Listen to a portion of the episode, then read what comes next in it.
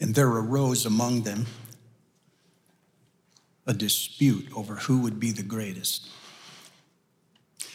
The disciples were walking with Jesus on the road, on the way. They were going to Capernaum, and when they got to Capernaum, he said to them, What were you arguing about as you walked on the way? But they kept quiet because they had been arguing over which of them was the greatest. It seems that part of the human dilemma is this instinctual desire to be the greatest, to be first, to stand out more than we blend in. The disciples came to Jesus and they said, We'd like you to give us anything that we ask. And what do you want? They said, Grant that one of us would sit on your right and the other on your left in your kingdom. And the disciples were sitting with Jesus at the Last Supper. And while he handed them the cup, a dispute arose among them at the Last Supper over which of them was the greatest.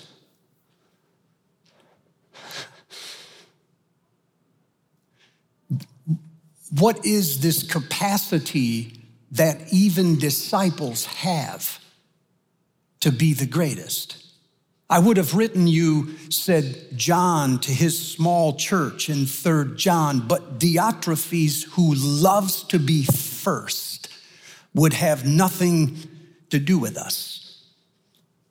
The Pharisees said, Jesus, do everything right. They have the tassels and the phylacteries, but they do these things, he says in Matthew 23, to be seen by everyone. They want the chief seats inside the church. And they want to be called rabbi, rabbi, reverend, doctor in front of other people. What is this ability among Christians to do even Christian things? What surprises me is not that it's there, but that it is there among us. And it surprises me where it happens. It happens on the way, it happens at the table. This thing that wants to be first. And there arose among them a dispute over who would be the greatest. Cy Wakeman did research with over 800 leaders in over 100 organizations. And she found in her research that the average employee spends two and a half hours per day dealing with human conflict.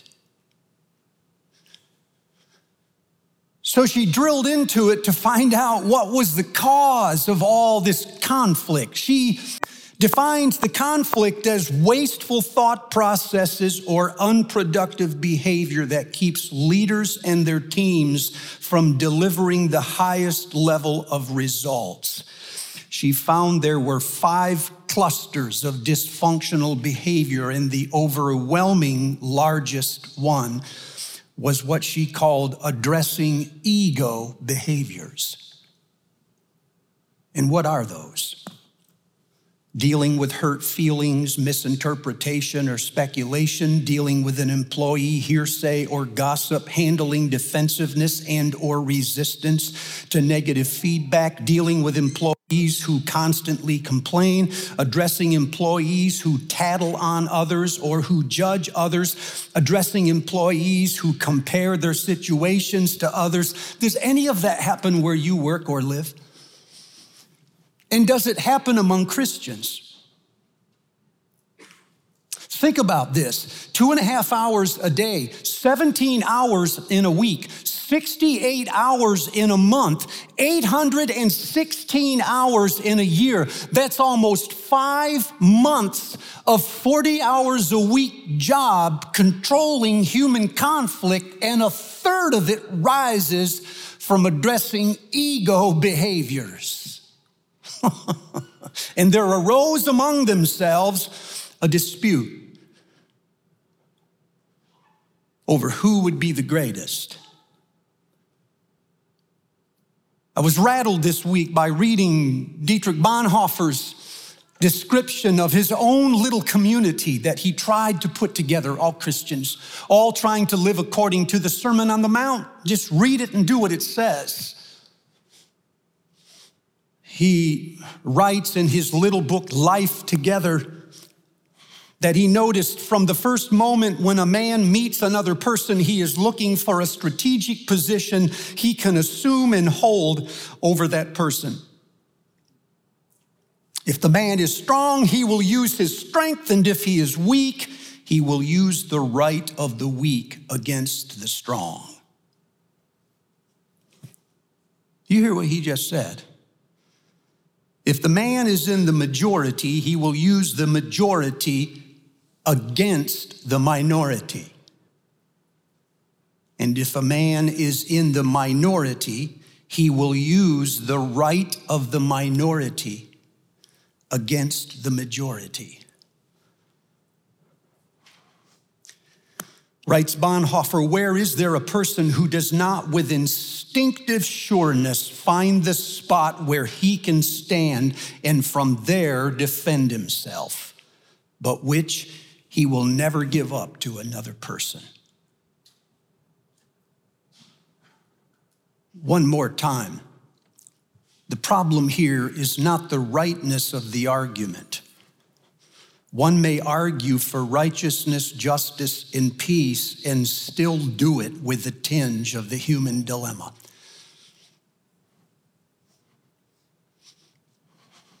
Paul called it selfish ambition, which we would never admit to, but he said it was the root in his churches of all the discord and the jealousy and the tension and the strife. What lies at the root, he said, is not the rightness of their arguments, but the root of their arguments. It comes from selfish ambition. And if that is the human dilemma, then the gospel of Jesus Christ is that God is putting together a new community. And this new community is comprised of people whose hearts are being made new. And as we come into this new community, one of the first things we must do is to check our selfish ambition at the door. And so Jesus stood a child among them and he said, The one who wants to be first among you must be like this child. You must be the least of all. And he said at the Last Supper when he handed them the cup, the kings of the Gentiles lord it in authority over them, comma, but it shall not be so among you. For he who is first among you must be the least.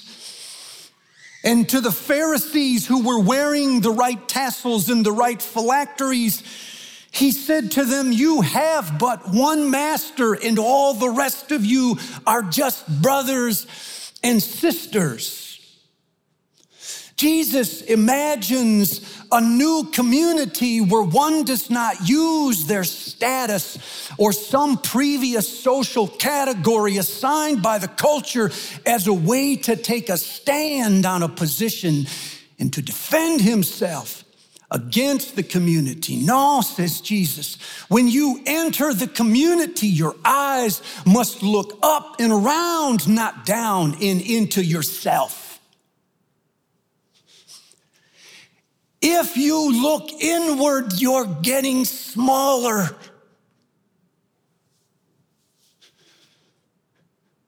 But it feels better, don't it?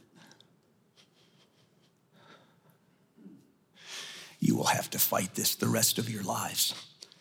But you can win. You can win against this human tendency to be great and to stand out, to be first of all. This community that Jesus envisions is the gospel.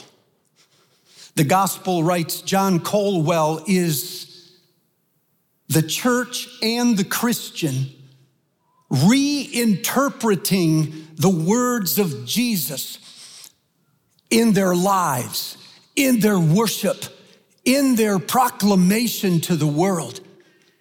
The only interpretation of the gospel that makes sense, says Les Newbigin, is that which is practiced by an individual inside of a community that actually believes it. So, Jesus, he came and lived these things among us. And then, before he had to deal with the messiness of it, uh, rode off into the sunset. And he left it for Paul to figure out how to get all of these people who were like new in Christ with high aspirations, but high expectations too. How to get them to live together. And while there were many churches that didn't, Corinth is one. There were others that were learning how.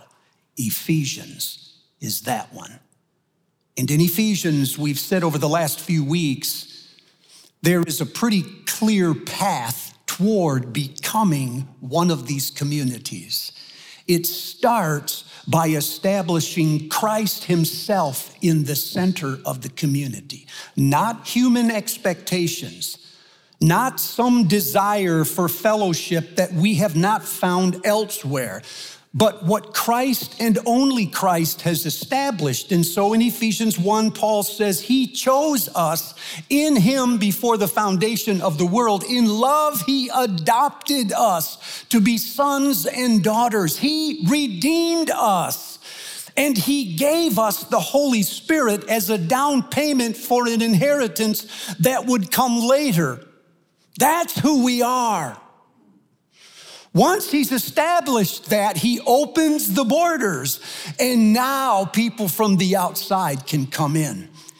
If we don't establish that first, the people coming in create pockets of special interest. But once we have established Christ as the ground of our community, now we can let anyone in, but they must be reoriented towards the center. You see it? I only see your eyes, I can't tell. Nod. But the rule is as you come into the community, all previous social categories, slave or free, male or female, black or white, Republican or Democrat, you must check those things at the door and reorient the person towards the center, not towards themselves. Christians will come into the community and still talk about themselves. We must train believers to talk about Christ, the center, not some other voice. But invariably, says Paul, there will be conflict. And so we must get about the work of reconciliation. Reconciliation doesn't mean that the leader has lost control. It means that the, that the boundaries are open, the wall is down, people are coming in. And so reconciliation doesn't happen whenever there's a fight, it's happening all the time. And reconciliation for Christians is not simply mending the fences, it's not passing legislation that says we are separate but equal. Paul says, no, we are different but one.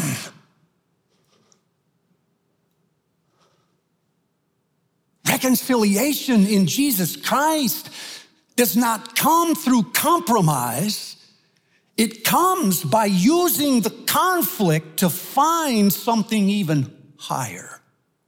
And so Paul says, he has torn down the wall of hostility and established in himself one new man out of the two. He established something in himself that didn't exist before.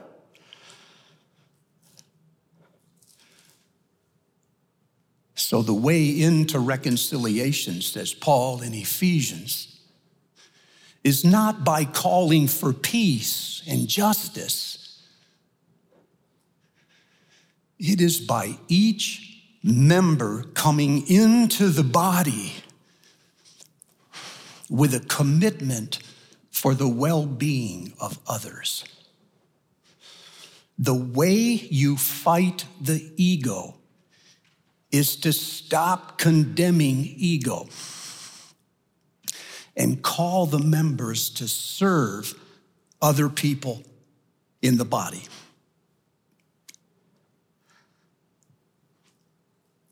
It's not by what you're against, it's by what you're trying to do. You're trying to take people who come into the church preoccupied with spiritual growth for themselves. And you're trying to turn their hearts so that they are more concerned about building the body, not just themselves. This is hard to do in the church because churches in America have postured ourselves around a broken system in which we have elevated the the spiritual development of individuals. We've turned churches into like planet fitness, where everyone comes to church and they work on a part of their spiritual lives that needs work. You go in and you look at the apparatus and you say, well, what part do I need to work on today? Well, there's the small groups, get on that machine. Over there's the mission trip, get on that machine. In the center of the room is the universal weight machine called morning worship. Get involved in that. And if you do, you will build your own spiritual life. Well, the problem is, that it's come with an equal and opposite lack of attention to building the spiritual life of the whole body. So, what we have in our country, it seems, is super strong Christians who worship in weak churches. And Paul's vision for spiritual growth is completely opposite the American one. Paul says, Churches are not planet fitness where you go to work on your own body. Churches are the body to which you belong. If you want to build yourself up, build up the body because as the body gets strong, you will get stronger. You must build all of us, not just yourself. And then you will grow. So, so Paul, in the middle of this passage, contrasts two churches. One of them is strong and mature or an adult, and the other one he calls an infant. The adult in verse 13 is one where all of the members are doing the work of ministry, not just the leaders. There are apostles, prophets, evangelists, shepherds, and teachers. Those positions exist, says Paul, but their role is to equip the people to do the work of ministry. And so, strong churches are churches where the people are doing the work of the ministry. They're not personality cults.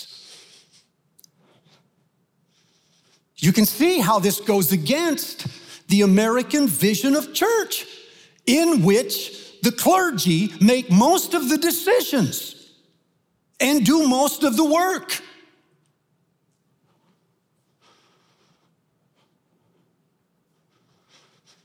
Paul says, It shall not be so. If you are a strong church, the work is being done by everyone in small places that the leadership isn't even aware of.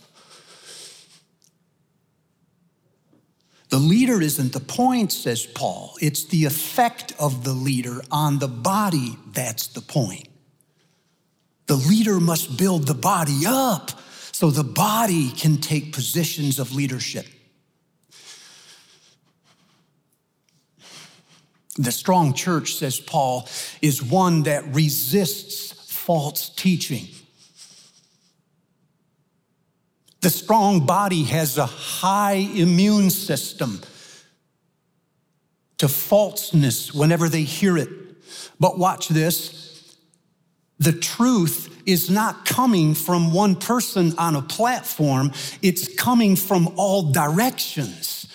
Paul says, But we will speak the truth in love, and then we will build the body up. It's as the body speaks truth to one another, it is not as one person teaches truth to everybody. You tracking that? So truth must come from every direction. The strong body, says Paul, is one in which everything it does is rooted in the soil of love. They will speak the truth in love. They will build the body up, verse 16, in love as each part does its work. So the strong church may have programs and services the same as everyone else, but at the base of everything they do, is love. Spiritual growth is not in the size of the church or the community or in the profits of the organization. Spiritual growth is in its capacity to love. And love is measured by acts of service that people do for one another.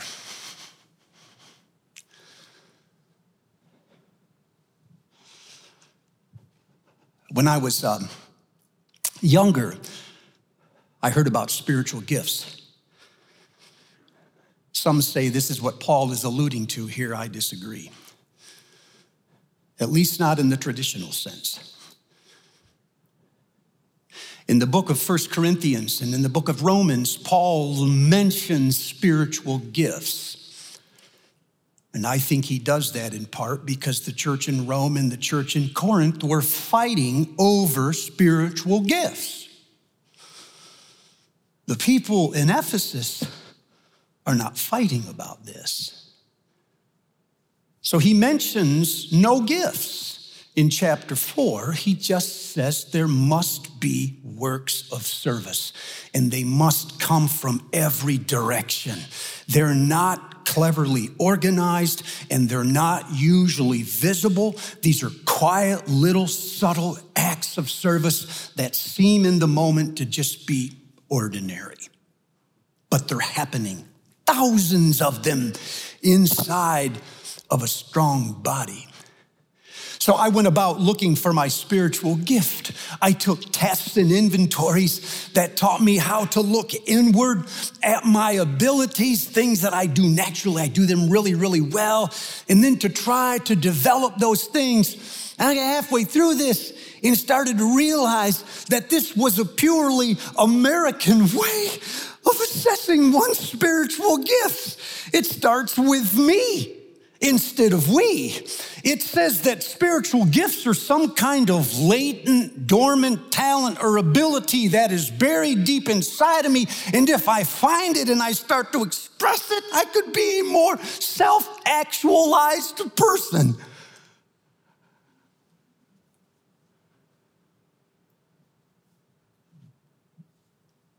But if spiritual gifts start in the body, then they're not in you until the need calls them out. It's the need of the body that triggers the spiritual gifts. So one finds his spiritual gift not by looking inward, but by looking around at what the body needs at the time. And the question is never so much, how good a person is at doing those things. The question is, what does the body need? If the body needs it, it is better to do it poorly than to wait for somebody else. So you don't wait for permission for some leader in the church. I better watch that. Give you the right to practice your spiritual gift. You look around and with no previous permission, you throw yourself recklessly into the need of the entire organization. And when you do that, it shifts your focus from inward, how good am I? What are people thinking right now? To outward, how are they doing? Now that I'm doing this, what is the effect on the body?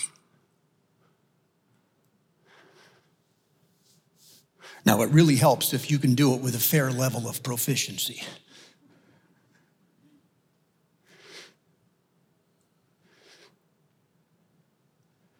But proficiency generally comes later.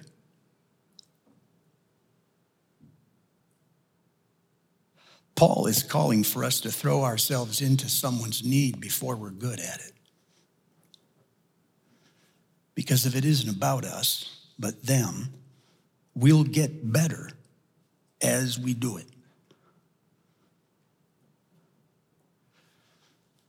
And so when Moses said, I cannot lead, for I stutter, Yahweh said, What is in your hand? And when Gideon said, But I'm the smallest man in the smallest tribe of a very small nation, Yahweh said, Go in the strength that you have. Not somebody else's strength. Go in the strength that you have. And Jeremiah said, I cannot speak, for I am only a child. And Yahweh said, Do not say I am only a child. You must go to the people I send you to go to, and you must say what I tell you to say, for I, Yahweh, will be with you. And the woman said to Elijah, As surely as the Lord your God lives, I have nothing but a handful of flour and a small jug of oil. I cannot make you a cake. Elijah says, Use the flour and the oil to make a cake for the need that is in front of you right now. And you will never run out of flour, and the oil will never run dry. Said the woman, I have only enough food for my son and I to eat, and then we will die. Elijah said, in effect, if you use what you have for just you and your son, you will surely die. But if you will give it away, there will be more tomorrow. The power of these little acts Christians do by looking around at what the body needs and then looking within afterward and saying, What do I have that I can give to that need? This is the way that the body gets stronger. And when the body gets stronger, every member in the body gets stronger. So, church, as the doors are open and as people from different experiences come into our community, we must all reorient toward the needs of others. Last story, I've told this before, I'll tell it one more time. Some years ago, there was a fellow living in Nebraska. His name was Herman Ostry. He had a barn that was sitting on territory that was too low. And every time the rains came, the, the, the land would flood and the floor of his barn would be full of water. And it frustrated him. But he was a poor Nebraska farmer and he didn't have the money to deconstruct it and build a new one or to have it professionally moved. And so he devised a plan. He would build steel brackets around all four walls of this barn, and he would recruit the people from his little town to come and pick up his barn and move it for him. What a dumb idea. But they did. 344 people showed up one morning, and one guy with a megaphone. And the newsmakers were there and they were filming it. You can watch it on YouTube if you want, though not now. And they asked one of the guys, these were people of all sizes, and a lot of them were old. And they asked one of the guys, Do you think you'll be able to lift this barn? And the guy said, Yes. He's straight faced. He said, Yes, I'm pretty strong. I can lift 90 pounds. Hmm. Going to take nine, about 9,400 of you if you can lift only 90 pounds. But sure enough, he got them inside this steel brace and at a count of three, everybody picked up that barn, that entire barn, and they walked in lockstep together until they parked it on higher ground. That's a great story. Afterward, they interviewed another one of these old men. They said, Boy, that seemed like it's a pretty uh, heavy thing. And the old man said, Nah, he said, I'm strong, and lifted his arm up, and his muscle went like that. but when you get 344 of that, getting a hold of anything, you can move it. So when you come to church or you go to work, what bugs you? about the team you play for, about the church you attend, such that when you get in there, you look at it, you go, I just wish these people would. You ever realize your expectations are rooted in your abilities? It bugs you because your expectations are so high. And your expectations are generally high because you have some ability in those areas. So when you come to church or you go to work, what bugs the life out of you where you work? And what are you naturally good at that other people think, well, I mean, anybody can do that, but they can't do that when you do it. When you do it, everybody wins. Everybody wins. And if you were to do that for the place where you worship, if you were to forget about your expectations and just say, How do I use this to build the body? Because when they get strong, so will I. What might you need to do? Jesus, well, Jesus, I worry that sometimes these are just sermons. And I want these to move the body would you please help our little church to, uh, to become more like a body and less like a local church? Jesus' name.